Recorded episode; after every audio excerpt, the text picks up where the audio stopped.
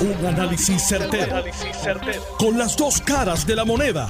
Donde los que saben no tienen miedo a venir. tienen miedo a venir.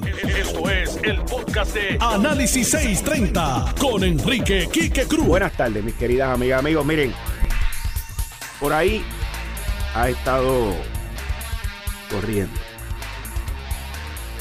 Y mucho cuento de que ayer 17 de marzo, iban a llevarse a cabo unos arrestos. Y a mí me llamó gente, como usted no tiene idea, y hubo mucha gente que lo daban por sentado.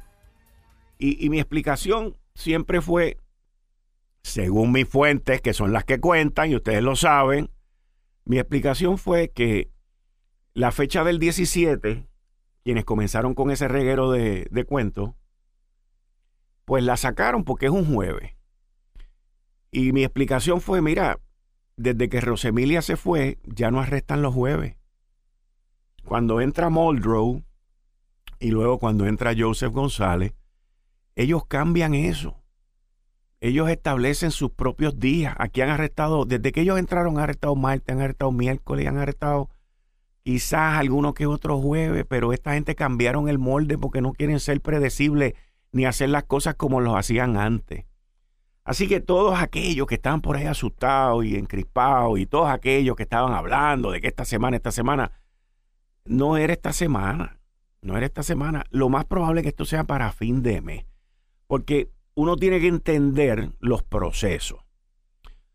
Los procesos son los siguientes, que es lo que hemos visto hasta ahora. Esto no es cuestión de fuente, esto es cuestión de, de analizar. Por eso es que este programa se llama Análisis 630 yo dependo también de mis fuentes, pero analizo lo que mis fuentes me dan y los pongo en el contexto de lo que ocurre. Y ahí es donde entra el análisis, que muy poca gente pues puede hacer.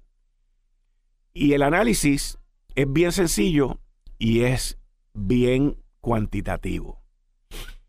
Esta investigación que tiene que ver con Félix Elcano y Oscar Santamaría es simple y sencillamente, como ustedes lo saben, porque esto no es nuevo, es un caso de corrupción y yo diría que uno de los casos más grandes de corrupción que va a haber en Puerto Rico.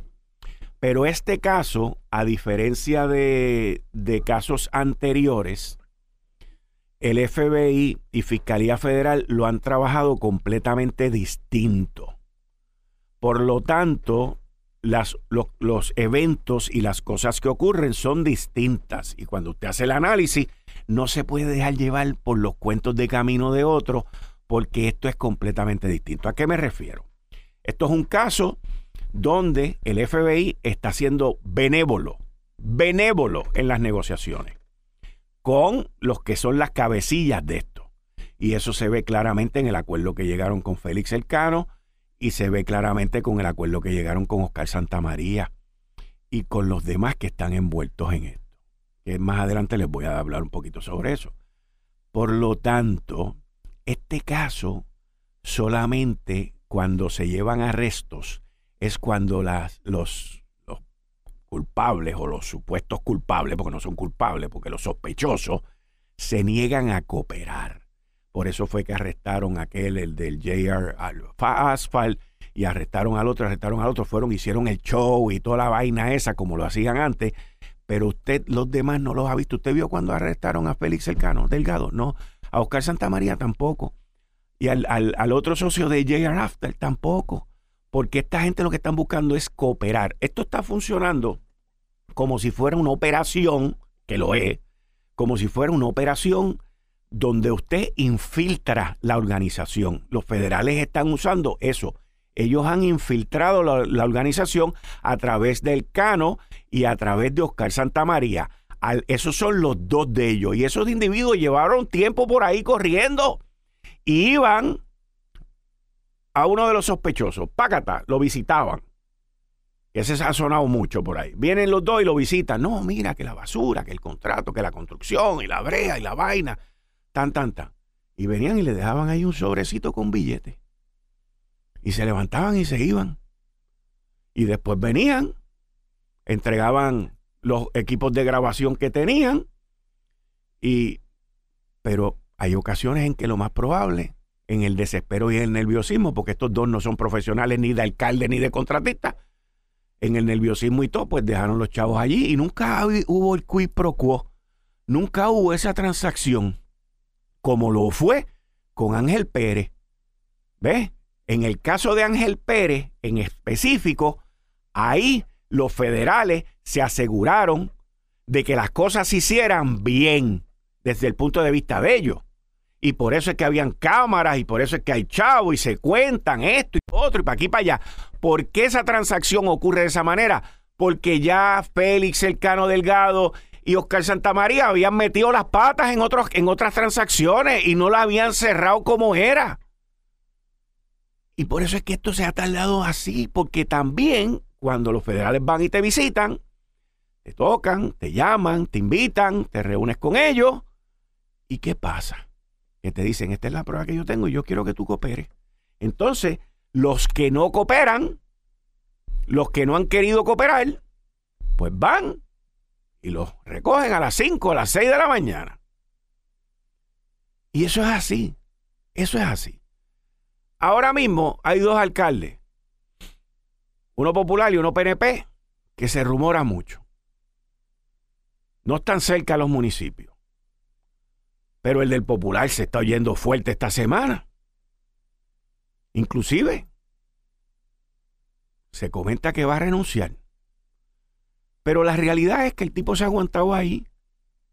Y la otra realidad es que eso ha creado una expectativa dentro del Partido Popular tan y tan grande que hay un legislador que parece que está recogiendo dinero para prepararse para la campaña, para él sustituirlo. Y esas son cosas que están ocurriendo ahora. Sea cierto o no sea cierto de que lo van a acusar. El legislador está recogiendo billetes y se está preparando para correr una campaña y sustituirlo como alcalde. Y así está pasando en municipios PNP también. El otro que le estoy comentando, yo sé de gente que están preparándose para sustituirlo en la primaria y todo ese tipo de cosas. Eso está ocurriendo ahora. Igual que yo en este programa, les he dicho a ustedes que en la legislatura, en el Capitolio, hay la contraparte de Félix Elcano Delgado. Félix Elcano Delgado es para meter preso un paquetón de alcaldes y de contratistas y de gente que estuvieron cerca de él y fuera de él.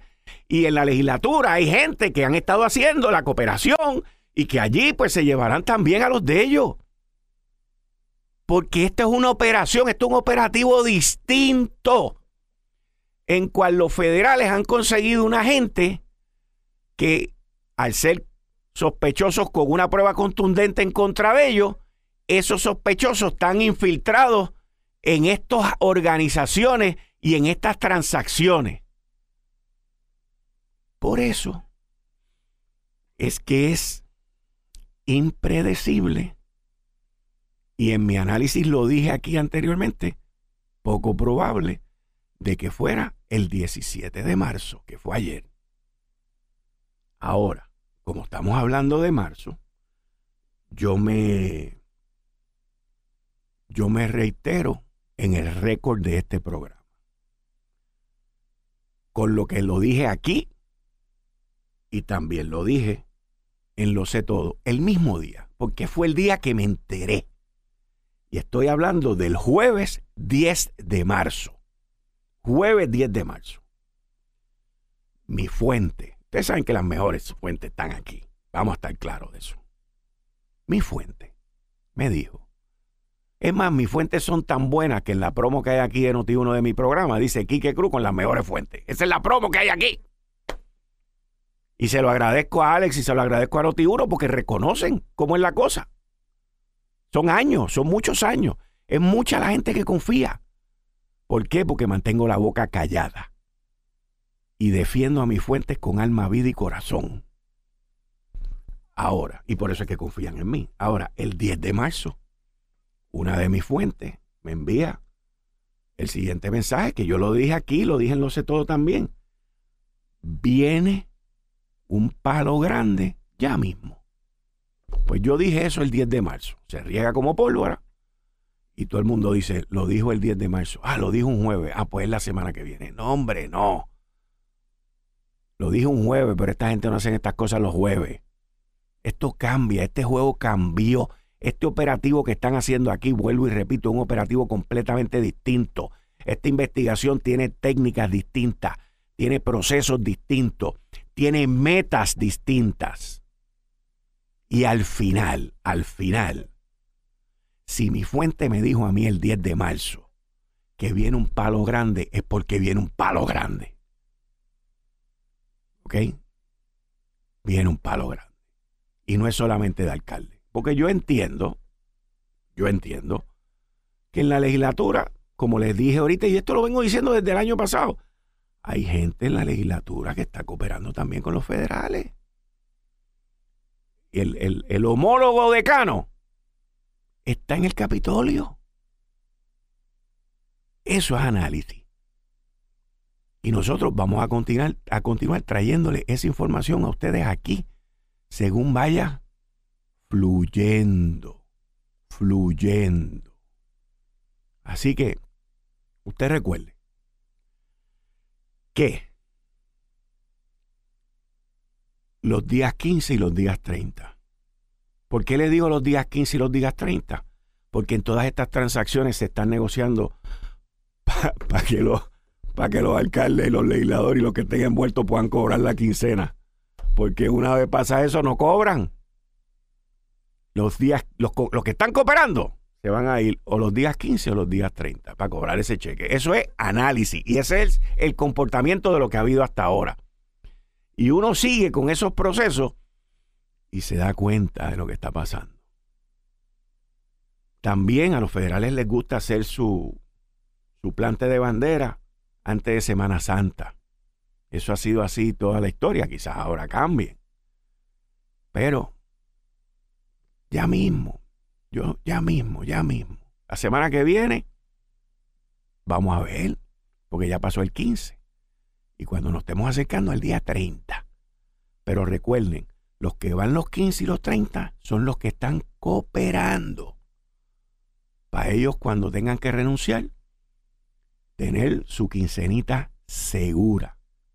Segura, porque saben que de ahí en adelante no van a recibir la quincena. No hay de otra. Miren, la, primera plana del, del periódico El Vocero es una primera plana de algo que está ocurriendo en la nación norteamericana desde hace años. Y tiene que ver con esta droga, que es una droga potente, poderosísima y potentísima, que es el fentanilo. Y el Instituto de Ciencia Forense, pues reporta que hay un, hay un alza eh, de siete veces mayor en términos del fentalino, fentalino de lo que fue anteriormente. Estamos hablando que esto es un opioide que es entre 50 y 100 veces más poderoso que la morfina. Y en el año 2021, mire, el año pasado que estuvimos aquí encerrados y bajo control, 485 personas murieron por una sobredosis de fentanilo.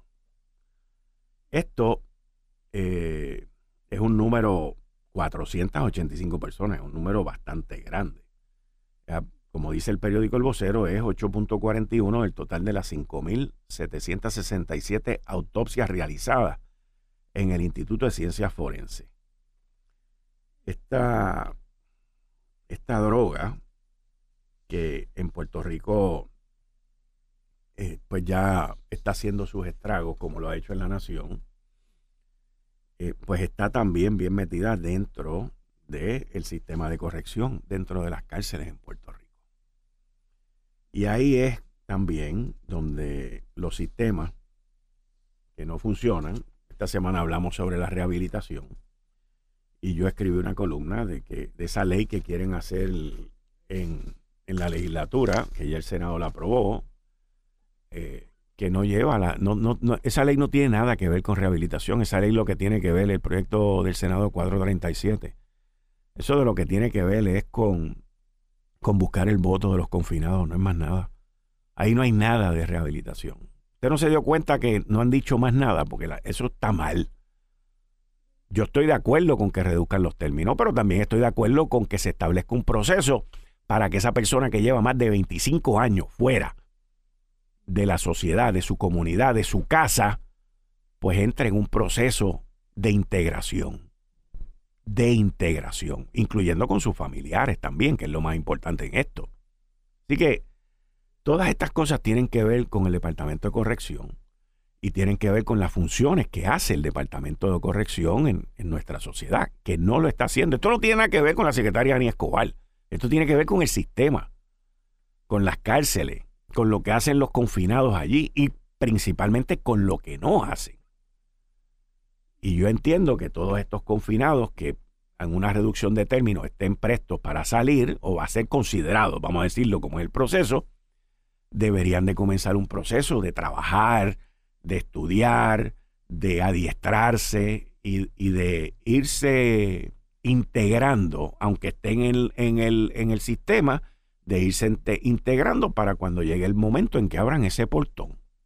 Igual que ayer hablé de lo de la ley de armas y de las enmiendas que le quieren hacer a la, a la ley de armas, que vino un representante que está empujando esto y dijo que estoy hablando del sector privado, que ya tenían los votos, eso tiene unas implicaciones serias, sobre todo los legisladores. Y, y le tengo que decir que cuando usted mire ese proyecto en detenimiento, como yo hice hoy por la mañana, usted se da cuenta que ese proyecto incluye la eliminación de que pueden haber tiendas armerías, que pueden haber armerías, ahora sin ningún tipo de límite cerca de una escuela.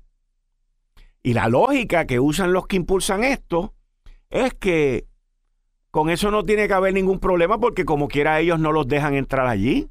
Ah, pues entonces vamos a quitar las limitaciones que hay eh, alrededor de las escuelas de venta de cigarrillos, de bebidas alcohólicas y de otra serie de cosas, porque ellos se supone que no compren eso. Hay una serie de cosas que ya no están ocultas en ese proyecto que las vamos a discutir la semana que viene, porque esto no es hasta el viernes, ¿ok? Las vamos a discutir la semana que viene y usted se va a dar cuenta de lo que esta gente quiere hacer con nuestra juventud, con nuestra sociedad, inclusive con criminales.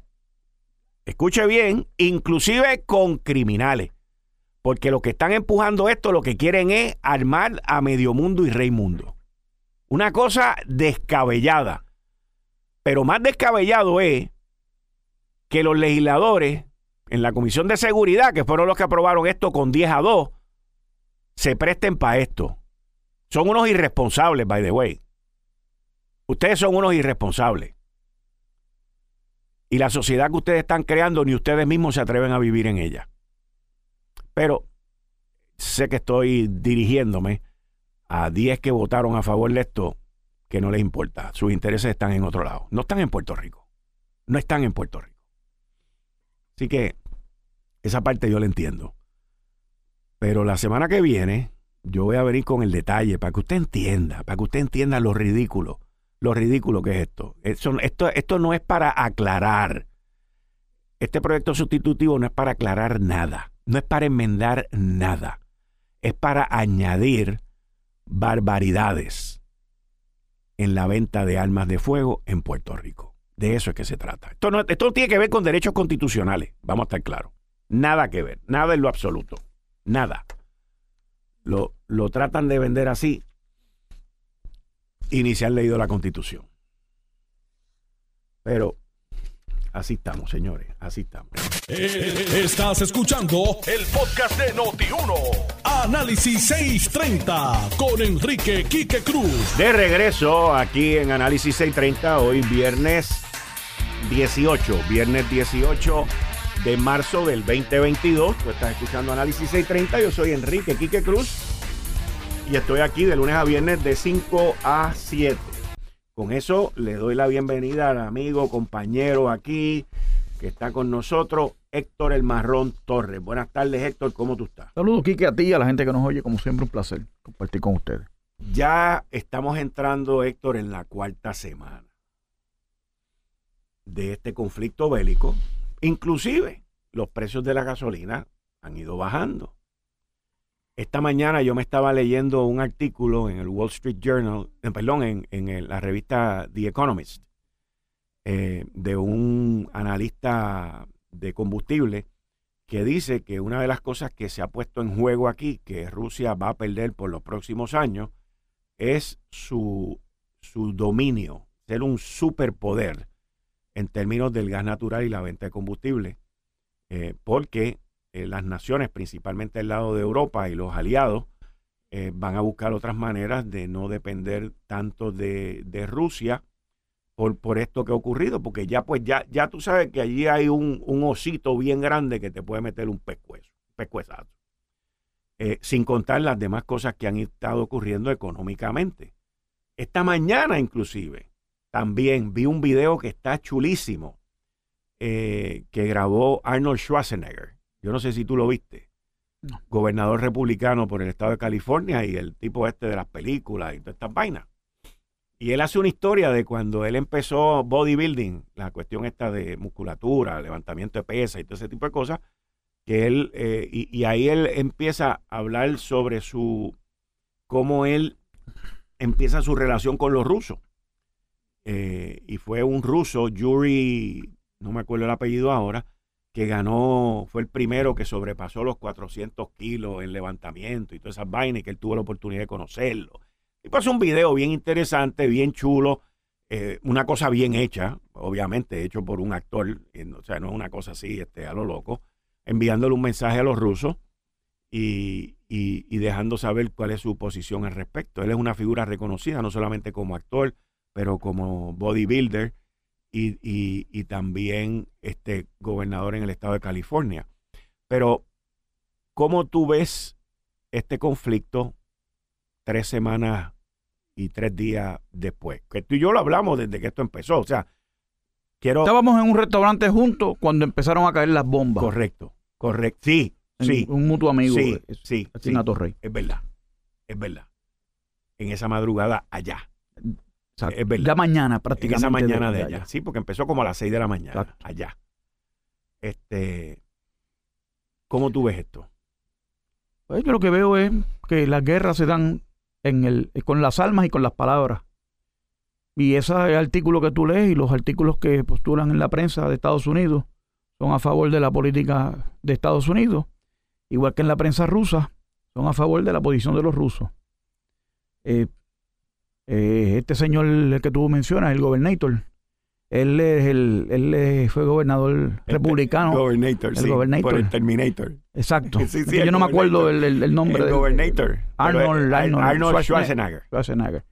Pues él también él trata de, de, de jalar su de, ¿verdad? Eh, él es gobernador republicano de un estado liberal que ganó por ser artista, casado con una de las eh, hija de, de, una de las hermanas de, los Kennedy. de los hermanos Kennedy, demócratas de toda la vida. Y es un republicano de estos extraños a favor del aborto, a favor de todas estas políticas liberales, que no hay manera de que un republicano pueda ganar si no es diciendo esas cosas en un estado que es liberal. Eh, yo, yo, yo no comparto el optimismo de, esa gente. Eh, yo creo que veamos a la cuarta semana, o sea que significa que estamos en tres. Y ya hay más de tres millones de desplazados ucranianos corriendo. Ya Polonia está gritando que no puede más. Eh, y otros países en que hacen frontera inmediata al oeste de Ucrania, como Moldavia, eh, Moldavia, Y, y, más, y más allá Rumania, Rumanía, perdóname. Eh, es un asunto triste, ¿verdad? La cuestión está de, de ninguna guerra es buena, eh, en nuestra, ¿verdad? Obviamente lo, ideal es que haya paz y armonía entre todos los países del mundo, pero la realidad es que no pasó. Se violaron todos los acuerdos, los, los, ¿verdad? Las, esto se llevó hasta el final y nunca hubo una respuesta asertiva ni, ni, de, ni de la OTAN ni de los Estados Unidos a las a los pedidos de Rusia de que la OTAN no siguiera expandiendo al este. Y ahí está la consecuencia. Eh, para mí, tú me preguntas, no, yo pienso, no sé, yo a lo mejor, eh, y no estoy seguro de lo que te voy a decir ahora, yo pienso que los rusos a lo mejor pensaron que iba a ser más rápido el, conflicto de lo que ha sido. Estoy de acuerdo contigo. También pienso que están haciendo unas gestiones de, establecer corredores humanitarios en Ucrania, en la república de, de, en el territorio de Donbass, que hay dos repúblicas irreconocidas por ellas y, y por ello, y en la frontera que tienen Ucrania con Rusia. Ahí está Mariupol, creo que se llama el sitio, o algo así, que es donde se están dando unas batallas tremendas. Yo no sé cómo eso va a terminar, pero sí sé que ha habido una ofensiva que eh, no es del pueblo ruso. Yo quiero también decirte otra cosa. Hay una campaña activa también de demonización de ambos lados con los presidentes. Tú ahorita hablabas de, de los presidentes Putin y, y, Biden. Eh, a Putin ahora le están sacando todas las trampas, que si los oligarcas son los que lo mantienen, que es un tipo que dicen que es el tipo que más dinero tiene en el planeta, acumulado una fortuna de más de 2 trillones de dólares.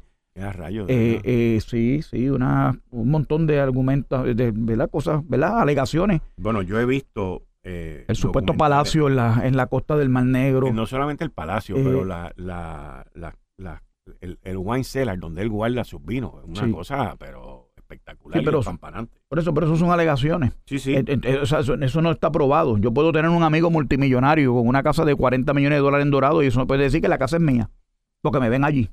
Pero lo que evidencia es que la casa es mía y que yo fui el que hice las gestiones para comprar la propiedad. Entonces, pues, como en política cualquier cosa, cualquier loco dice cualquier cosa y tiene derecho supremo a la libre expresión, pues. Sí, porque todo esto son documentales y cosas que dicen que eso es de él. Correcto, sin necesariamente. Pero, no lo ven allí. No lo ven allí, exacto. Es, es mío, pero yo no estoy allí. No, no, tengo nada que ver. Y entonces también veo que Biden dice que él es un asesino de guerra y dijo un montón de insultos a él. El secretario entonces, de Estado también lo llamó asesino de guerra. La portavoz de prensa de Rusia, el portavoz de, prensa de Rusia dijo que no había la pena contestarle porque el señor está mal de la mente y, y no puede caminar bien. O sea, Así dijo. Ya está llegando ya una cuestión de que se está personalizando el asunto y eso es, es, muy malo, muy malo, pero entonces se vuelve una pela, entonces yo no puedo... Se vuelve un chisme, se, vuelve un chisme. Entonces yo tengo que ganar algo aquí y tengo que baratar más. Yo veía con asombro esta mañana, yo me levanto bien temprano y veo las noticias, ¿no? Que eh, eh, atacaron a Lviv, que es una la ciudad más grande que está eh, cerca de Polonia, que es un país que es miembro de la OTAN. A 70 kilómetros. Pues claro, si hay que estar metiendo las armas que le están dando los Estados Unidos a, a, a, la rebeldía ucraniana. Rusia dijo que no iba a permitir esa transferencia. Lo advirtió antes de atacar. Desde el principio. Entonces, tú ves los periodistas esto con cara de sorpresa, así, eh, como si tuvieran un estreñimiento de dos semanas. Ay, eh, una cosa tremenda. Entonces ponen, eh, supuestamente dicen que mataron unos niños hicieron un montaje también con unos carritos, de bebé. Lo vi, eh, Para tratar de, los niños que han muerto. Oye, la gente lo bueno, porque es, que es una guerra de opinión pública también. es, lo que, así, es, lo que te acabo. Empecé diciéndote eso. La guerra. Eh, se da en dos frentes, se da en el, en el trato de guerra físico y también con la guerra de las palabras, de las comunicaciones, que eso siempre ha sido bien importante. Y ahora están las redes, que antes no existían las redes en la guerra. No, y ese y para mí ese es uno de los problemas más grandes que hay, porque es lo que más lleva a la desinformación. Exacto. Porque cualquier loco dice cualquier estupidez y, dan, y la, la suman como si fuera una verdad bíblica y se acabó el evento. Y eso es peligrosísimo. Y no solamente a mí lo que me preocupa es el precedente que se ha creado. Número uno, con la cuestión del resultado electoral de los Estados Unidos. Y ahora con eh, la cuestión esta de la guerra. Es que prácticamente las compañías estas, Google, Apple, este, Amazon, eh, Facebook, eh, Twitter, tienen un poder ilimitado y son más poderosos que todo el mundo. Le congelan la cuenta a un presidente en funciones de Estados Unidos y ahora mismo están sacando todos los medios de comunicación que no van con la propaganda de, los Estados Unidos en, este conflicto bélico. De todos los lineamientos, y no solamente en Estados Unidos, donde hay una enmienda, la primera enmienda nos garantiza el derecho a la libertad de expresión. Usted puede estar de acuerdo o no de acuerdo conmigo, y yo con usted, pero usted no puede, usted, usted no debería eh, coartar la información. Ah, no, porque la información es falsa. ¿Y quién dice que es falsa? ¿Y dónde está la evidencia que es falsa? ¿Cuál es la, qué es lo que es falso? Porque muchas falsedades ha dicho todo el mundo. Han habido presidentes de Estados Unidos que han mentido descaradamente con la, con la, con la, con una cámara de frente. Sí. Bill Clinton dijo que no había tenido relaciones sexuales con Mónica Lewinsky. Y le mintió hasta Hillary, que era la mujer de él. La engañó en la misma, en la misma oficina ovalada. O sea, no es la, la, la y yo te lo digo y, siempre, como siempre te he dicho, yo soy americano y, creo en los valores eh, que, postula el conservadurismo de los Estados Unidos. Pero la realidad es que esta cuestión de fomentar la guerra, porque ciertamente meter, ahora mismo hay unas alegaciones de que hay unos laboratorios biológicos y químicos en Ucrania. Y desgraciadamente para los Estados Unidos no han podido probar eh, eh, que eso no es así. China y la India no están respaldando la posición de Estados Unidos en todo esto. Se hizo una reunión en Roma el lunes y no pasó nada. Anthony, el secretario de Estado, dijo que de Estados Unidos acusó a China de estar del otro lado del lado equivocado de la historia. Y, creo que el ayudante de prensa esta, la coloradita, dijo lo mismo de, de la India. Porque no quieren que le compren petróleo ruso a Rusia. Y la India no está violando ninguna sanción, porque Estados Unidos podrá poner todas las sanciones que quiera y la comunidad europea, pero si un país soberano tiene, no pone sanciones, pues puede comprar todo lo que quiera a cualquier otro país. Y eso que tú dices del artículo de The Economist, yo te traigo otro, que es que yo lo que creo que se está perdiendo los Estados Unidos en este conflicto va a perder la hegemonía del dólar como, va, como divisa mundial. Eso es otro problema. Ya Arabia Saudita y China están hablando de hacer sus transacciones en yuan y en la moneda de los árabes. Eh, eh, los rusos y los, y los hindúes en, en rublos y rupias. Eso son las monedas, las monedas rusas e indias o sea, se está perdiendo, porque todas las guerras es como las peleas de boxeo. Tú puedes ganar la pelea de boxeo, pero puedes salir con una costilla rota también. Y cómo, hay, que ver cómo salen todos los países del mundo. Rusia está perdiendo dinero y desarrollo, y desarrollo económico, una barbaridad. Ucrania está perdiendo físicamente la, la, integridad de su territorio físico. Los Estados Unidos están perdiendo su hegemonía mundial. Y a mí me parece que los grandes ganadores en todo este conflicto son los chinos y los indios y los hindúes. Son los grandes ganadores, son las economías emergentes. Estoy de acuerdo contigo porque ellos no tienen ningún riesgo aquí. Nada, ellos no están haciendo nada. Hoy, esta mañana ya, eso sí, China le mandó un portaaviones eh, a cruzar por el estrecho de Taiwán. Por aquello de, acuérdate que, de que yo estoy aquí. Pronto yo voy por ti. Y cayó un virus enorme en, en China de COVID-19 en Shenzhen, que está muy cerca de Hong Kong y que es uno de los sitios más desarrollados económicamente donde se manufactura chips, que hay una crisis de chips. Hong Kong se ha visto afectado por eso. Taiwán, que es donde más chips se hacen. Correcto. China le está tocando la puerta y ya Toyota y Subaru anunciaron que van a cancelar producción porque no tienen eh, los equipos completos. No solamente eso, tienen una escasez de titanio y de otro material que ahora no, otro, otro que no recuerdo, otro metal de esos pesados que no recuerdo que son necesarios para en el componente de fabricación de los vehículos de motor. Así que yo no comparto el, el, el, el, ¿verdad? el, el entusiasmo de algunos medios de comunicación como si fuera esto una pelea de que tú en la pajita tú contra mí, porque no, no funciona de esa manera y ya hay no sé cuántos muertos. Eh, deben estar ya por los más de 10 mil entre cosas y cosas de lo, de lo que se deben estar de más de 10 mil. Mucho más. Y, cuando tú ves eso, pues es un escenario triste y lamentable, pero inevitable por, la manera que se ha conducido todo esto. Mira, eh, en términos de lo de la moneda, eh, es, algo que se viene comentando desde cada vez que Estados Unidos, en, el 2008, cuando Estados Unidos tuvo la crisis financiera, que fue una crisis después mundial, pero también se hablaba de lo del dólar y todo eso. Ahora, eh, ayer, vuelve a resurgir lo del tema del dólar de que no sea la moneda universal, porque Rusia cumplió con el pago que tenía con los bonistas. Y, eso pues salió ayer de que ellos pagaron, porque el, ese pago tenía que ser en, una de dos monedas, o en dólares o en euros. Y se sabía que el pago de Rusia eh, le iba a costar sobre 40% más por la devaluación tan grande que ha tenido el rublo. Pero con todo y eso, Rusia vino ¡pap! y pagó su deuda en la denominación aceptada por el banco, porque el banco era americano, eh, y toda la transacción continuó.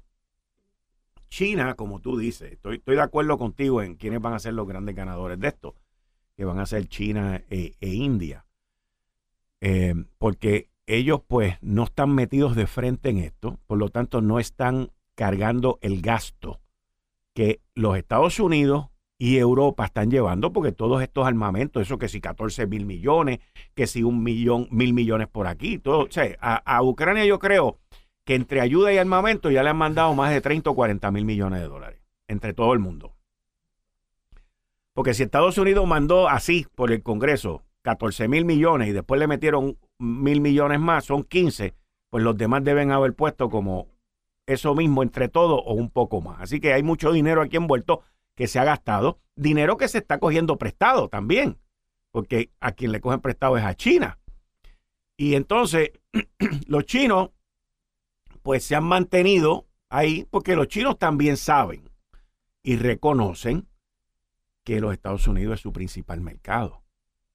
Y a ellos no les conviene que esa economía se jorobe, porque ellos ya vienen de una recuperación del COVID y están teniendo un resurgir ahora con el COVID también. Así que eh, son muchas las, las, eh, las posiciones en la tabla de ajedrez que hay ahora mismo. Y, y la que viene así distante, oyéndose de lejito, es que sobre la mesa hay un, un, pedido que es básicamente el mismo que dijo Putin antes de empezar estos ataques, para que haya un cese al fuego. Y es el reconocimiento de Crimea. El que no te vas a meter en la OTAN. Y el tercero tiene que ver con Donbass y, el otro sitio, que, yo creo que sea el Donetsk y Lugansk. Yo entiendo que son. Algo así, Yo entiendo que eso es negociable. ¿Ok? Pero los primeros dos son los principales, que Putin siempre lo dijo. Que no seas miembro de NATO, de la OTAN, y que reconozcas que Crimea no va a volver a ser tuyo. Eso fue antes de la guerra. Y todavía eso está sobre la mesa. Por otro lado, mientras más pasa el tiempo, que ya estamos en la cuarta semana, pues Rusia sigue quedando mal como poder militar porque no ha podido eh, terminar con esto como se esperaba que fuera, porque esto todo el mundo se creía que iba a durar máximo dos semanas. No, pero yo ahí difiero y te voy a decir por qué. Putin no quiere hacer tampoco el papel del villano con los rusos. Yo siempre, el otro día hablaba con un amigo mío, bebiendo en unos refrescos, y le decía, ¿sabes qué? La diferencia entre un ruso y un ucraniano es como la de un tipo de Bayamón y otro de Guaynabo. Son primos. Son eslavos todos. ¿Y qué pasa? Él no quiere verse como un mercenario tampoco. Y él ha aceptado par de ceses, par de, en, algunas situaciones, dos y tres días de alto al fuego para establecer corredores humanitarios, que es lo que te estaba diciendo. Ucrania quiere que todos los corredores humanitarios sean hacia Europa. Ninguno hacia Rusia o hacia Bielorrusia. Pero han ido, han ido gente también que han escapado del área de Donbass y han ido a Rusia y se han ido a a Bielorrusia. No es la misma cantidad. ¿Por qué? Porque Kiev está al noroeste de Ucrania. La gente uno habla estas cosas y no entienden bien, pero tienen que ver un mapa. Y, todo, y, el, y el ataque ha sido por los tres flancos, al norte, al este y al sur. No al oeste, porque el oeste, como te decía ahorita, está en la frontera con Polonia, que es un miembro de la, de la OTAN. Si Rusia quisiera, acaba esto ahorita. El problema son las consecuencias que tiene política. Tiras armamento pesado, se va a ver como un abuso. Es que ya se ve. Desproporcionado. Pero, es que ya se ve así. bueno, se ve así por la propaganda que tú ves de aquí, porque los medios que nos bombardean a nosotros son los que nos llevan el libreto que nos escriben el Council of Foreign Relations y todas estas entidades que son las que hacen esta política pública exterior de Estados Unidos. Pero el, eh, el otro lado de la historia dice que ahí están armando unos neonazis. Sacaron a los presos de Ucrania y les armaron hasta los dientes. Y el mismo presidente Zelensky este se quejó de que estaban cometiendo eh, hurtos y robos a propiedades que no tienen nada que ver con la guerra el otro día. O sea, son cosas que están pasando que hay que ver cómo termina. Pero ahora mismo aquello está prácticamente... El reto de los rusos es que aquello no se vuelva un Vietnam. O un Afganistán. O un Afganistán. Y el reto de Ucrania es mantenerse, mantener su estabilidad territorial en lo que pueda, porque ya los destrozos. Y mantener al presidente vivo. Y oh, sí, porque ese le están buscando para meterle un balazo en la cabeza. Pero, pero mientras tú lo mantengas vivo, el tipo, o sea, mantienes la causa viva. Claro, pero eh, el, y el, ánimo y la moral de los soldados. Mm, sí, sí bueno, yo no sé. Yo, te voy a hacer bien honesto. Se ha convertido, el tipo un artista y ha hecho su rol muy bien hecho. Lo han convertido en un artista. porque el tipo es un payaso natural. Él, es un payaso, un artista, pero dice artista de qué tipo es, un payaso. Es como Cepillín o, o, cualquiera de estos, el, qué sé yo, Remy, eh, de estos payasos. No es actor de novela como Reagan, no es una cosa así. Entonces al tipo lo han preparado. Es como si Don Cholito fuera el gobernador. O yo, yo voy. Entonces aquí se forma la crisis. Va a negociar la deuda con los bonistas. Yo, yo voy, va a negociar la deuda con los bonistas, o Cholito. Mauricio Vigoro. Eh, eh, o sea, es, de eso es lo que se trata. Ahora, de que, de que lo han proyectado muy bien para tratar de unir la posición de Occidente. Seguro, eso sí, pero estamos bregando con la propaganda mediática más poderosa del planeta. Está bien, pero hay un dicho que tú lo sabes y lo conoces bien, que es que no hay enemigo pequeño. Claro. Y en este caso el enemigo pequeño ha salido más duro. Y Putin, yo entiendo, y sus generales, yo entiendo, que sobreestimaron. Subestimaron, subestimaron, subestimaron, subestimaron el enemigo. Subestimaron el enemigo. Y le ha salido más duro de lo que ellos pensaban. Es que el enemigo de Putin no es el presidente de Ucrania. No. El enemigo de Putin es Estados Unidos y la OTAN. ¿Por qué? Porque ellos no quieren que Rusia sea Rusia. Eso es todo. Pero en el medio está Zelensky. O sea, el, el Zelensky es el tipo que está en el medio, por lo tanto es el enemigo. O sea, Zelensky es el obstáculo, es la valla que yo tengo que brincar para lograr lo que yo quiero. Y que si matan a Zelensky, va a salir Petrochenko eh, o va a salir otro y lo van a cargar igual y lo van, a hacer igual. No, yo, fíjate, yo creo que no. Yo entiendo que no porque, porque este es el, George Washington de esa gente. O sea, en el siglo XXI, o sea... Yo no, yo no lo veo así. Yo sí sé que lo han proyectado muy bien, eso sí. Pero de que él sea el, el allí la gente lo que quiere es irse. Ahí están diciendo que van los viejos allá a Ucrania, a la frontera con Polonia, y regresan a en el fusil y se van a pelear. Eso hay que verlo. Llevan tres semanas a millón por semana saliendo de allí. Si dura 22 semanas, ¿qué va a hacer? ¿Ucrania se despobla? ya está. Si han destruido aquello. Por lo tanto, ¿de qué va a vivir esa gente allí? ¿Qué viabilidad real tiene Ucrania? Ucrania está destruido por 10 años y no va a pasar nada. Entonces no tienen ni agua potable para poder beber.